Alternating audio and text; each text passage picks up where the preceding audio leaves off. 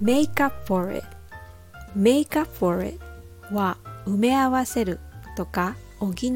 という意味です I'm sorry I'm late I'll make up for it I'll buy you a lunch how's that ごめんね遅れちゃって埋め合わせるよお昼おごるどう To make up for bad eyesight The lady has a very good ear その女性は目が悪いですが耳がすごくいいのでそれを補っています To make up for something means to replace what is not there When you feel bad about not doing something you can always make up for it by doing something else to make it better. For example, even if you feel like you can't speak English well, you can have a big smile on your face to make up for it. Also,